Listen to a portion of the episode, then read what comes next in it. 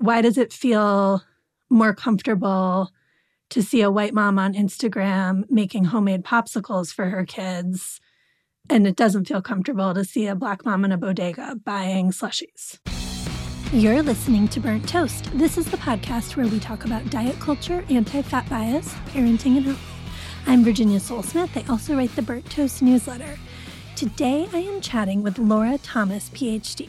Laura is a registered nutritionist who specializes in responsive feeding and anti diet, body affirming nutrition. Her work centers on helping parents and families end intergenerational dieting and body shame and work towards a greater sense of embodiment and ease in their relationship with food. Laura runs the Can I Have Another Snack newsletter and podcast, both of which you should be subscribed to. And she's the author of two books, Just Eat It and How to Just Eat It. So I asked Laura to come onto the podcast because she has been doing amazing work on her Substack lately, researching really exhaustive, impeccably researched answers to a topic you guys ask about all the time, which is what do we do about ultra processed foods? There is so much here. It is about nutrition, yes, but it is also very much bound up in racism and classism and elitism of all kinds. It is limitations of science. It is white men having a lot of opinions. I mean, it's just it's a it's a rich tapestry, and we're going to get into it today. Laura and I recorded a really long interview. I think we talked for approximately 100 years. And when I was playing it back and editing the transcripts, I decided this actually is such a big topic. I didn't want to leave out really important aspects of this. So we are doing our first ever two parter episodes. So today is part one with Laura, where she's going to be giving a big overview on what is an ultra processed food, what does the research tell us about how these guys impact our health or don't, and how should we be thinking about the current ultra processed food discourse. And then next week, you're going to come back for part two, where we will be getting into your nitty gritty questions about navigating ultra processed foods in your own diet, in your family life, all of that good stuff. So here's Laura, but first, a quick break. If you like the conversations we have here and want to support the show, I'd love for you to do one or all of the following things. First, make sure to subscribe or follow the show in your podcast player. This way, you will never miss an episode. Second, rate or review the podcast to help other folks find it. Just scroll down in Apple, Spotify, or wherever you listen, tap the stars, and leave us a little note. We like five stars, please, and lots of butter.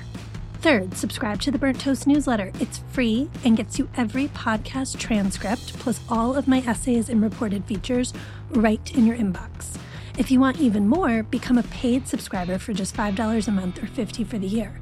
You get lots of bonus content. You keep this an ad and sponsor free space, and you enable us to compensate podcast guests for their time and labor, which is key to centering marginalized voices in this space. You can join the list for free or check out the paid options by clicking the link in your episode description or head to virginiasolesmith.substack.com. Whatever you do, thanks for listening and supporting anti diet body liberation journalism. All right, so I am a registered nutritionist. I'm based in London, in the UK. I did live in the States for a while, which is why I've got this super messed up accent that all your listeners will be like, Where's she from? I grew up in Scotland, lived in the States, and now live in London. But yeah, so I'm a registered nutritionist and I sort of split my time between clinical work, which is focused on family nutrition. So I do a lot of work around responsive feeding in kids who have feeding differences, working with families where, you know, they're just stressed about meal times with their kids, and also helping parents like sort through their own stuff mm-hmm. with food and body image. So that's my clinical work. And then I also run a Substack called Can I Have Another Snack? which takes up a lot of time, as I know you know.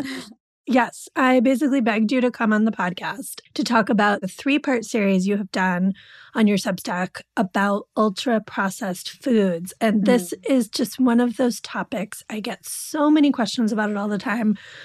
I could be writing an exclusively, as could you, an ultra processed foods focused newsletter. that would be enough content to sustain a newsletter all by itself. So I've reported it out a little bit here and there. I definitely feel like just as a person in the trenches feeding kids, I have figured out my own values around this, mm-hmm. which is helpful. And we may get into talking about that. But I'm not a dietitian or a nutritionist. I haven't done a deep dive of the literature. So when I saw you were doing the series, I was like, oh, thank you, Laura. thank you. Thank you for doing this. So that is what we are going to talk through today. We're also linking to all three pieces, and everybody, your homework is to go read all three pieces and subscribe to Laura's Substack so you can get more of her work. But okay, so just as a starting point, Laura, what is an ultra processed food? And why is it so hard for us to agree on that definition? Yeah. So I don't think we can talk about the definition of an ultra processed food without talking about the NOVA classification system. Okay. So there are a few different classification systems that have attempted to try and nail down what exactly an ultra processed food is. So if you look in the nutrition literature, there's like a few different people have done it at different times.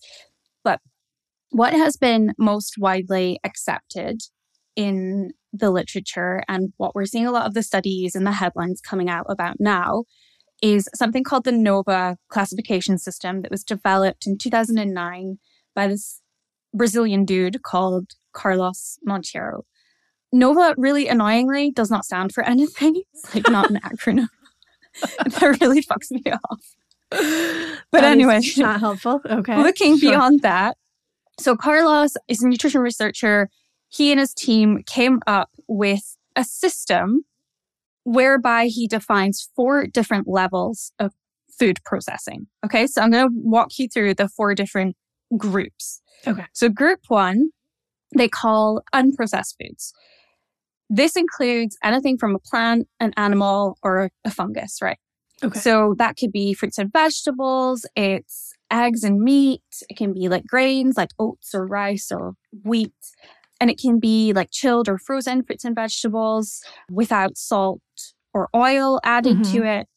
So basically, it's like any raw ingredient that you could buy from the supermarket or that you could like pull straight out of the ground or pick from a tree. That so oats, but not oatmeal or oat bars, like just the oats. Exactly that. Clear. But that's okay. an important clarification. Yeah. So yeah, thank you. And then like within this unprocessed foods category, there's this minimally processed subcategory, which are things that are maybe like pickled or fermented from those raw ingredients. Okay. So that's group one. I feel like they're already finding weird loopholes that pickled things are part of group one, but okay, keep going, keep going. Honestly, it's a minefield. and then so group two are processed culinary ingredients. Okay. So these are ingredients that are derived from group one. It can be oils from like olives or sunflower. It can be salt, spices, herbs, lard, butter, honey, maple syrup, that kind of stuff. Right. Okay. So they're kind of like extracts or derived from those group one minimally processed or unprocessed foods. Got it. Group three, you can sort of think of as group one plus group two mixed together. Okay. And these are called hmm. processed foods. And it can be anything from like fresh bread that you buy at a bakery to cheese that has been, you know, fermented and going through mm-hmm. the whole conversion from milk into cheese. Right, right. But also it includes virtually anything you make yourself at home or anything that you would buy in a restaurant, right? Because it's taking those fresh ingredients mm. plus those culinary ingredients like salts and fats and sugars mm-hmm. and transforming them into what you and I would recognize as a meal. So I think the point that I want people to understand is that the vast majority of the food that we're eating, even if we're cooking it by ourselves at home from like ingredients that we've picked up at the farmer's market mm-hmm. or the periphery of the grocery store right, right. or whatever it is. those aisles. Yeah. Yeah. That at minimum, unless we've gone and like pulled a carrot out of the ground, it's a processed food. So processed is just another way of saying cooked. Like processed foods are meals. Yeah. Okay. Pretty much. Unless you're eating a raw apple as a meal. Like, if you did doesn't that, sound yeah, it's not even a snack, right? Right. But if you're dipping your cut up apple in some peanut butter, Uh-huh. that's a processed food. Got it. Okay. Okay. Okay. All right. So then we get to group four, which is ultra processed foods. Now, they've tried to pin down a definition, but there's a lot of different criteria. And simultaneously, the bar for what constitutes an ultra processed food is actually really low. So, in terms of like a technical definition, an ultra processed food is a food that is derived from group one foods. So, for example, whey or casein protein that is taken from milk Uh-huh. or gluten taken from whole wheat flour, Okay. right? These things would be considered an ultra processed food. So, an ultra processed food is something that contains ingredients derived from whole food products Mhm. and or contains additives that are intended to either imitate or enhance the sensory qualities of food. So Mm, already you're seeing it. here, it's such a vague definition. Again, it's cooking. Virtually anything that you would add to a food, you add to it to make it taste better. Yeah. Right? Yeah. So uh, those are like part of the definition. Another part of the definition is the type of processing that a food has undergone. So things like hydrogenation, extrusion, molding, these are not things that we're doing at home really Right. in our kitchen. Right. Okay. So it's essentially anything that is made in a factory, right? Like cornflakes or Mhm. Cheerios have to go through some sort of extrusion process. A granola Sure. bar has to go through like a molding process. Right. So again, like some of these common everyday foods are actually ultra processed foods. Right.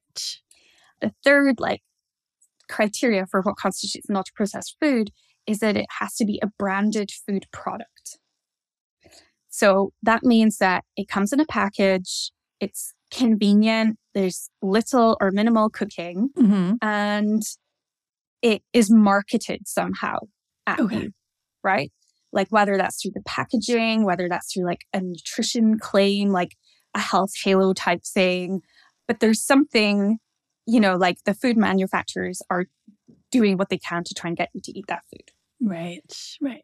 Okay. So there's this like really big, vague definition, which means that, yeah, the bar for what actually could count as an ultra processed food is really low. So you could argue, for example, that like a natural peanut butter, Mhm. which has been like pulverized within an inch of its life and it's like pourable, you know, Mhm. because that's been through so much processing. You could argue that's an ultra processed food. That's funny. One of the reader questions that came in was Is the smashed natural peanut butter better for me than Jif? You know, what Yeah, yeah, people think yeah. of as a super love Jif. processed peanut butter. And what you're saying is they would likely be in the same category. They would both be ultra processed foods. Yeah. Yeah. Yeah. That's and really so it, it can end up lumping really disparate foods together Mhm. right so like like i said cheerios and like supermarket bread that you might buy or Mhm. bagels or whatever it might be are also alongside like haribo i don't know like i'm trying to think of an, an american appropriate example but Flaming Yeah. hot Cheetos. Yeah. yes exactly So that is really interesting because it does show all of the media conversation around ultra processed foods is trying to alert us to these threats, right? Like this is this Mhm. dangerous category of foods you need to be cutting out, which we can talk separately about like is that Yeah. even a helpful strategy for nutrition? But that's the goal is to fearmonger around all of these foods. And what you're saying is if you were really going to use the definition that they've laid out, you'd be cutting out like 75% of the grocery store. Yeah, pretty much. And I think it's interesting that you say that it's kind of creating a lot of fear and, and stress, I think, about the food and anxiety about the food that we're eating, which I think is true. But one thing that I keep coming back to is that Nova, in and of itself, wasn't designed as a hierarchy Right? Mm. but we in our twisted diet culture brains have weaponized it as a hierarchy. Because if you think of it from a nutrition perspective, like I said, lard is in group two. Right, right. White rice and white flour are in group one. Right. Now, I'm not saying that they're a bad food, but right. I don't think we would also argue that they're like a health food, right? Right, right, right. But they're in groups one and two. So we've kind of manipulated it into a hierarchy, but that's not necessarily what it means. It's sort of like what we've done with growth charts, right? Like Yes. growth charts are just meant to track what percentage point your kid is relative to their peers. Like, oh, they are bigger than 80% of kids, or they are, you know, Yeah. only bigger than 20% of kids. And we attach all this meaning to Exactly. what those points mean and where's the good part of the growth chart to be in. Well, poor Nova, I feel bad for Carlos that this work got distorted if that was not the intention. Well, you know what? Yeah. I think he has a part to play in this, but like Okay. maybe we'll get to it because he really has like pushed this agenda in Brazil. And so now the Nova classification is being used alongside or it's sort of amalgamated into the dietary guidelines of Brazil, which I don't think is a helpful move. All right, so I'm still mad at Carlos. It's clear from the way you've explained the categories and which foods end up in which groups, but it feels like it's important to say very clearly that processed is not synonymous with has no nutrition, and Mhm. that actually processing foods is a good thing to do in order to eat, right? Yeah, well, all forms of cooking are a process, right? So unless you like want to go down some raw vegan Mhm. path, Mhm. you can't really avoid processing your food to some extent. Now, advocates of Nova, I think, would say mm, that's a bit of a red herring because what we're actually talking about is this additional level of processing, this ultra processing sort of phenomenon. But even within that category, I think there are merits to processing, even ultra processing our foods. One of the things that happens when we process food is we extend the shelf life of it. And that means that we are wasting less food overall, which I think we would all agree is probably a helpful thing. But Mm. industrial food processing, it reduces foodborne pathogens. It mm-hmm. reduces microbes that would spoil food and make things like oils turn rancid mm-hmm. faster. It also significantly cuts down on the time and labor that it requires to cook a meal. And I think Yeah. that's for me as a parent, and I Yeah. know for you as well, like that's huge. it's really everything, honestly, for me personally. I'm not saying it should be everything for everybody, but limiting the amount of time I spend cooking dinner is the thing that enables me to eat dinner with my family at night. But it's not just like super privileged white women that have a lot of, you know, nutrition knowledge, right? That benefit from ultra processed foods. I'm also thinking about kids with feeding disorders Mhm. that would struggle to get all the nutrition that they need without processed foods. I'm thinking about elderly or disabled people who can maintain a level of independence because they can quickly cook some pasta and throw an ultra processed jar of pasta sauce Mhm. on that and have a nourishing meal. yeah. I'm thinking about pregnant people who otherwise might not be able to stomach eating because of morning sickness and nausea, which we know lasts forever, Forever. not just yes. the morning. Right. So there are so many groups of people that benefit from ultra processed foods and they just seem to be missing entirely from the conversation around these foods. So often there's this pressure of like, we have to just get poor people cooking more, get them cooking more. And it's like, okay, but if you live in a shelter, you don't have a kitchen. If you are crashing on a couch with family member, you know, in a house with lots of different people and it's not easy for you to get time in the kitchen. There's so many different scenarios where cooking is not a practical solution and having greater shelf stability is very important. But it also says a lot about where we place our values, right? And who is making decisions about where we put our values. Mhm. Because it's not everyone's value system to spend more time cooking from scratch Right. and buying fresh ingredients and spending more time in the kitchen. So I think there's a line that Carlos Monteiro wrote in a scientific paper, and I legitimately cannot understand how this passed peer review because it's so much about judgment rather than like an objective scientific argument, where he basically is saying that ultra processed foods prevent families from eating together. and he talks about ultra processed foods as though they're the undoing of family meals.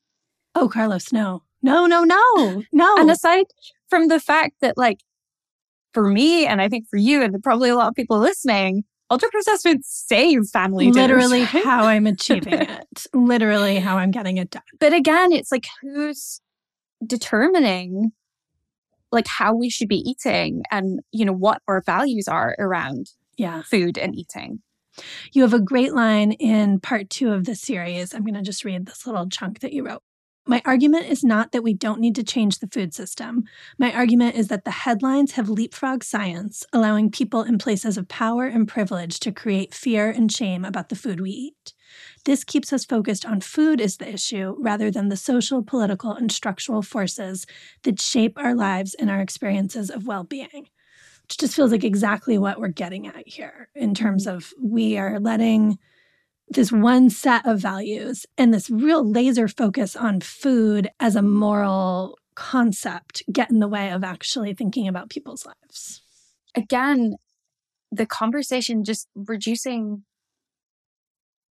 our health and well-being down to you know how processed or otherwise our food is to me, it feels like symptomatic of these much, much deeper socio-cultural, political problems that Mm-hmm. we're facing. And yeah, again, just a red herring for deeper structural issues that need addressing. Like, this is not going to sound like a big number in American terms, but in the UK, well, in England alone, there's something like 4 million food insecure children who just simply do not have enough food to eat Yeah. Yeah, in a cost of living crisis. that's right. I think public health nutrition should be focusing on universal free school meals for those kids Mhm. and making sure that they have provisions in breakfast clubs and after school clubs rather than quibbling over, you know, whether Weetabix or a can of baked beans is an ultra processed food. As you're saying this, another question that I get often is okay, but what about the fact that these processed foods are being produced in ways that are really bad for the environment, that there are huge workers' rights violations happening in the factories, in the fields. Like these are human rights issues in terms of how these foods are getting made. And I was thinking about this yesterday because so my nine year old, who has a traumatic feeding history and is still mm-hmm. a very cautious selective eater, one of her staples is Amy's frozen bean and cheese burritos. Like it has to be the Amy's brand. We cannot substitute brands. It has to be the bean and cheese. It cannot be a different flavor. These burritos are not inexpensive, but we put a good part of our grocery budget towards them because she will eat one every day. And yeah, it's a safe food and it's covering a lot of nutritional bases for her. So it's a great meal for her. And there's this whole thing that just came out that I'll link to about labor rights violations for Amy's workers. And a friend sent them to me and was like, you know, we're so bummed. We're going to give up eating them. Like her wife also loves the burritos. And we feel like we should boycott it. And she was not at all saying that Violet You should, should. boy- right. Yeah. But I just thought like, this is not a fair game. This is not I Mm-mm. should not have to be thinking, well, now I'm buying a product that is contributing to the exploitation of people in order to feed my child lunch. Both of these Look, matter. there's no ethical consumption under capitalism, right? Right. And I think the thing that I've come to recognize while researching and writing this piece, there's exploitation and domination at every single level of the food system, regardless of whether that food is ultra processed or not, right? So, so just confining that argument to ultra processed foods, I think is missing the point because it's Right. the entirety of the food system. Even if we were just, you know, eating corn straight off the cob, right? The people picking the corn are still being exploited. Yes. And this is the part that I found most disturbing and upsetting when I was writing about was the human rights violations.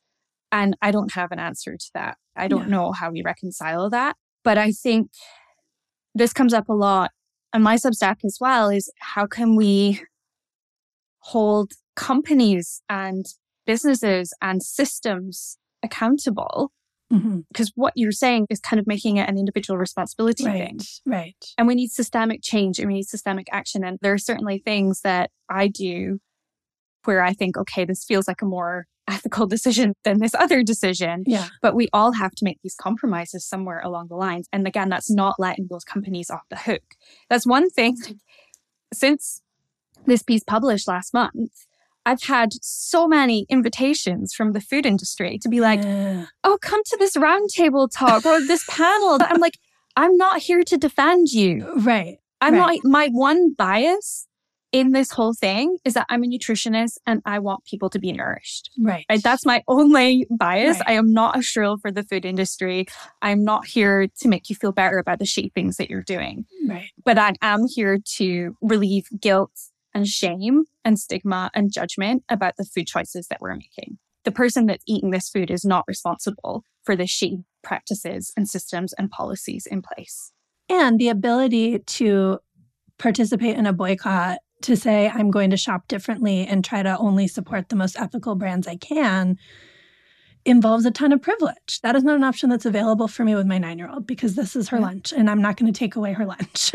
but it's an option for me to if I hear about, you know, if there's a brand that is not one of our like must have brands, like, yeah, I'll buy a different brand. You know, we try really hard to source ethical coffee because mm-hmm. only my husband and I drink it. And because we have the financial privilege to be super bougie about our coffee, you know, but that's not a solution to the fact that coffee workers are treated so terribly because it's a drop in the bucket. And it, it really does strike me as using a diet culture mindset mm-hmm. to solve these problems. Right anytime there's a binary, I get really skeptical. Mm-hmm. So, you know, we can say, I don't feel great about buying this product and I'm going to write to my representatives mm-hmm. or, you know, whatever you can do within the means that you have and within the resources that you have available to you. Yeah, that's a great point. I think it is important to say that I'm not like letting us all off the hook. And I don't think Laura is either. I'm not saying like, well, we can just sit back and let it all be terrible because my kid needs to eat this burrito. Like, I need to find out if there's a workers' rights fund for that company. You know, can I donate to their strike yeah. in some way? Like, that I would love to do. We do need to think more creatively about how can we be showing up on these issues and not just make it like well my grocery list needs to get a gold star on this because that's yeah. we're never going to achieve that yeah I also want to drill in a little more on the nutrition piece mm. of this because I think, you know, we've been talking about okay, so this category is too broad, it's super messy. You've got my pasta sauce and my flaming hot Cheetos all in there. But a lot of folks are going to say, okay, but we can all clearly see that the flaming hot Cheetos are not nutrition and the pasta sauce is, or I mean, maybe some people would also question my pasta sauce choice. I don't know. But would it be more useful to develop a fifth category? Like, does the system need to be more rigid and have a clear category of no, these are what we really mean when we talk about ultra processed foods? Or is that also not actually serving us to keep categorizing in this way? I don't think a fifth category would be helpful because I come back to the idea that this was never intended to be a personal project, right? This system of categorization, I think in its original inception, was designed to be a tool for public health and nutrition researchers to use to study patterns in the diet over time. When we are not imbuing it with social meaning, I think there's nothing inherently wrong with that. Mm-hmm. But I think it's when we apply it to our personal lives and then it becomes this hierarchy where, like you say, that we get a gold star if we only have foods from group one and two, which, mm-hmm. as we just talked about, is virtually impossible. Right. That's where it becomes a problem. I think the evidence around ultra processed foods is not as clear cut as I think the headlines are reporting. Yes. So this is what I talked about in part two of my series. And I spoke with Emily Oster, who, you know, kind of helped walk me through some of the problems with these big observational studies that we have around ultra processed foods. So there's been this explosion in literature in the past, particularly five years around ultra processed foods, where they are linking ultra processed foods to type 2 diabetes, to cardiovascular disease, to cancers to all kinds of really terrifying, scary health outcomes. But even though I say there's been an explosion in literature, there are actually very few meta analyses. So, like, that sort of top tier gold standard study that ratify some of these smaller observational studies. Mm. So that's one problem. And the problem is the media reports on the small observational studies as if they are gold standard meta analysis involving like 5 million people. They're not saying this is extremely new data and we haven't, you know, replicated it very much. And you know, they never give that framing. And that's why we see the anxiety rise because it's all presented as if it's equally valid data. There's a lot of hyperbole and there's a lot of conjecture in the media reports that I'm seeing and reading.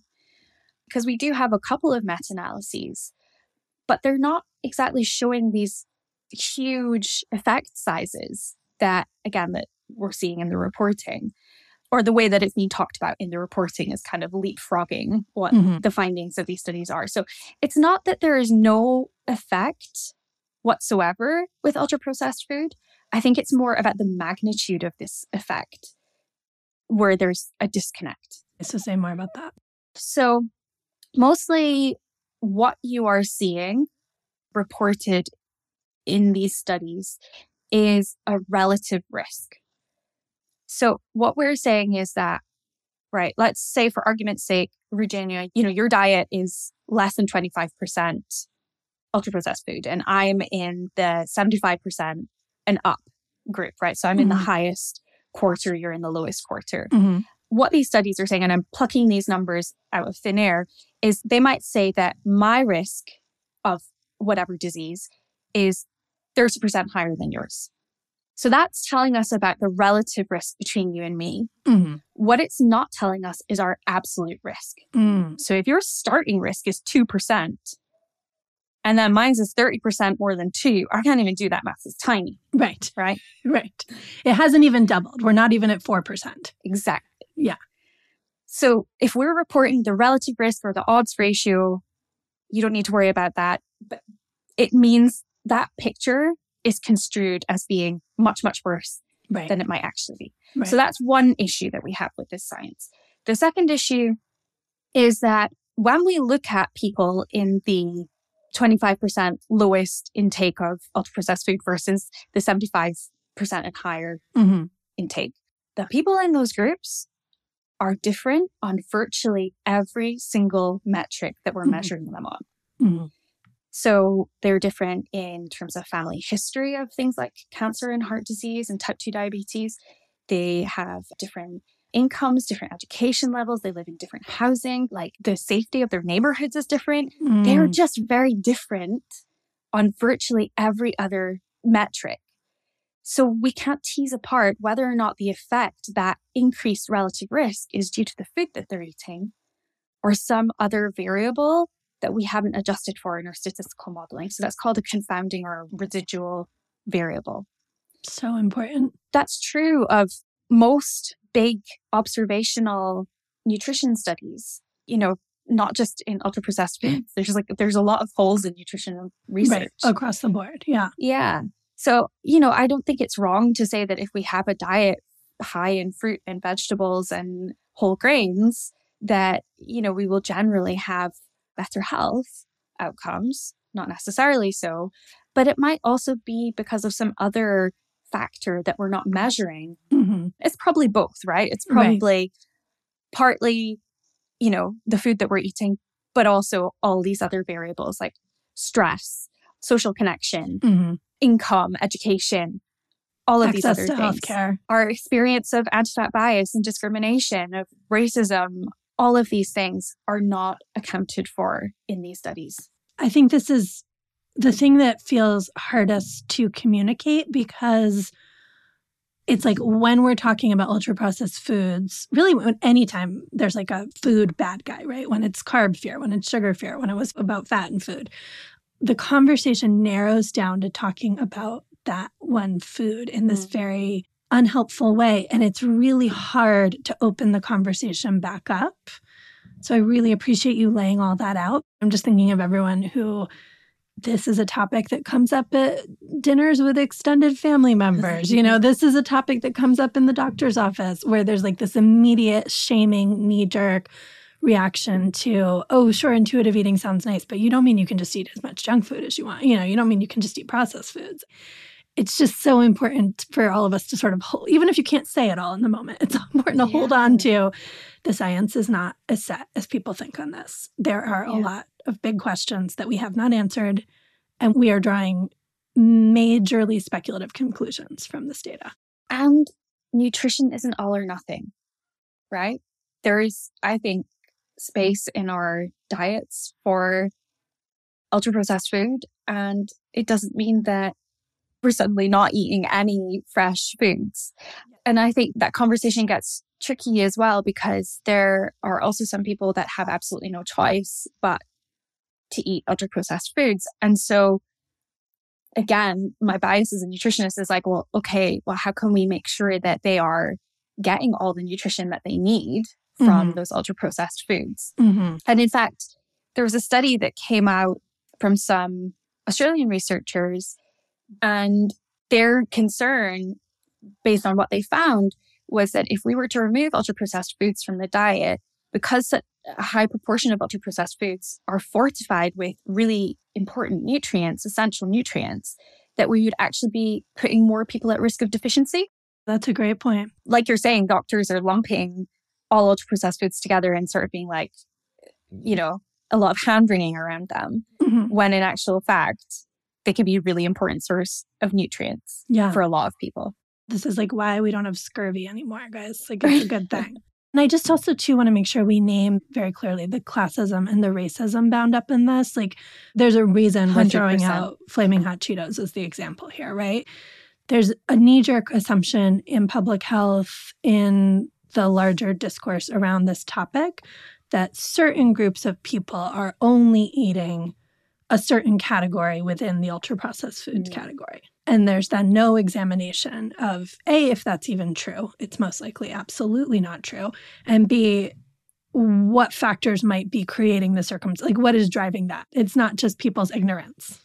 And I think that this is the piece that public health nutrition seemed to be missing. When I was researching this, I subjected myself to a lot of continuing professional development webinars and seminars and things like this. It was rough. We are grateful for your labor, Laura. And I sat in on webinars by my colleagues going through ultra processed foods and you know talking about a lot of the things that i mentioned about the problems around classification and you know how they're an important source of nutrients for some people and there was this thread running through their conversations of like we need to be really careful because people rely on ultra processed foods because they're really busy. You know, we're really stressed in our lives and they're convenient. And that's where that thread stopped. Mm. And I was like, come on, let's tug on that a bit more. Just pull that thread a bit further. Why are people stressed? Why don't they have time to cook? I mean, a setting aside, that's not necessarily everyone's values, but what is going on that is driving this phenomenon, right? And we have to bring it back to late stage capitalism, the disillusion of community, hyper individuality, the fact that we have to sell our labor for 8, 10, 12 hours a day, that we don't have the systems of care and community in place that we might otherwise have that help us feed each other, help us mm-hmm. nourish each other. Mm-hmm.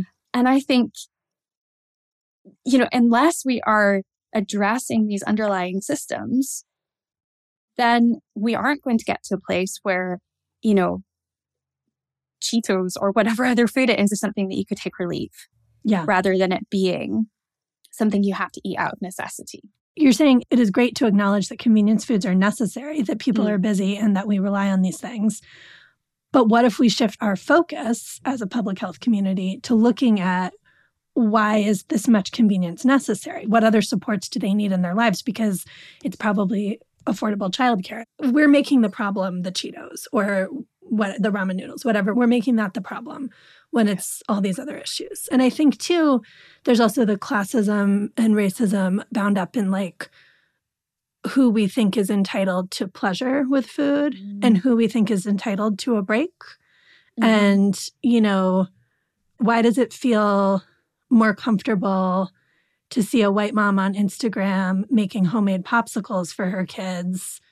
And it doesn't feel comfortable to see a black mom in a bodega buying slushies. yes. And, you know, how much and who we think deserves that like moment of connection and fun. Who we Mhm. think deserves fun with food, you know? Yeah, 100%. There's so many layers to it. It feels like it's just not really about the food. It's about all of these other, like I said before, the deeper socio-political and structural inequalities that determine our health and well-being. Well, this has been just like such a mind blowingly helpful conversation. I so appreciate you walking us through, again, your extremely extensive research on this. this I think a lot of people are going to be coming away just having a lot of this reframed in really useful ways. So thank you so, so much for this. I hope I have clarified things rather than make things more confusing. But I promise, like in the pieces that I've written, I've done like little crib sheets so that things are a little more digestible. So, of course, you know, we end every podcast episode with butter. So, Laura, what is your butter? All right. So my butter is birthday trees. Birthday trees. Yes. So my baby just turned three and we'd just taken down his birthday tree. And this kind of started off as a joke with my nephew, where when he was a little younger, I don't know, he was like four or five, we were kind of like trying to punk my sister in law by saying to our nephew that when you have a birthday, you put up a birthday tree like Jesus does at Christmas, right? I love it. and your sister in law Um, was like, thank you for this well, expectation. so he didn't like do what we were hoping that he would do and it never like materialized so we decided to take this one step further and invest in when we had our kid invest in a bright pink snow covered christmas tree that comes out for everyone's birthday in our house so mine my husband and my kids and yeah we put all the birthday presents under it and it's just like part of the decoration but it feels like don't get me wrong it's like it's extra nobody needs to do this Right, right. But, but it is joy. very fun Such It joy. is very joyful yeah and it's fun to take like pictures of avery next to the birthday tree as he's oh, getting this bigger. is magical. And do you decorate it with ornaments or do you just oh no god no Okay. jesus i have some like string battery lights that say happy birthday and if you're lucky i will put them Nice. on it but no like that's too much I love a like low key birthday tradition because he's only three, but Yeah. as he gets older, this will be the thing that makes him feel like his birthday is super special. That it's just like I love that it's that's so awesome. Our family birthday tradition is that you get ice cream in bed on your birthday, and again, pretty low key. I can do it on a weekday, even when we have school, because I'm just scooping out your ice cream and bringing it to you in bed. You know, it's not a big elaborate thing. It's like sort of a farce when it's my birthday because I wake up the earliest and I have to like go back to bed. own? No, I don't make my own. oh okay But yeah, yeah. like I'm like up and I go downstairs and have my coffee and my breakfast and then I go back to bed. So then they bring it into me. But it's been cool because like I started it when my older daughter was around that age and the first few years, like I actually remember my younger daughter sobbing the first time we came in with the birthday ice cream because she was like just turning three and she just wasn't expecting it. And It Oh my threw goodness. off her routine and she's like, "What are you doing? I just want to come downstairs."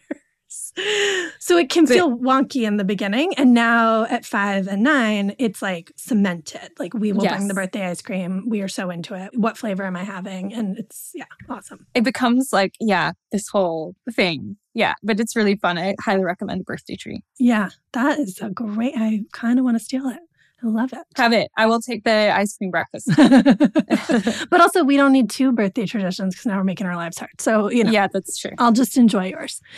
All right, my better this week, speaking of breakfast, is that it is finally warm enough to eat breakfast outside on my front porch, which is an annual source of major joy in my life because it's just quiet and I can see my garden and there's birds and I don't know what they are, but they're pretty sounding. and it's just like, every year I get so excited and I spend because it takes a while where we live to get warm enough early in the morning. Mm. And so I Mhm. spend like most of April and May like checking the temperature and being like, oh, it's still co-" like I'll be out there in like a big sweater and a coat, being And like, your it's. Yeah. like it's breakfast outside season. It's really not. But we're finally reliably getting into like warm enough mornings and it just brings me a lot of joy.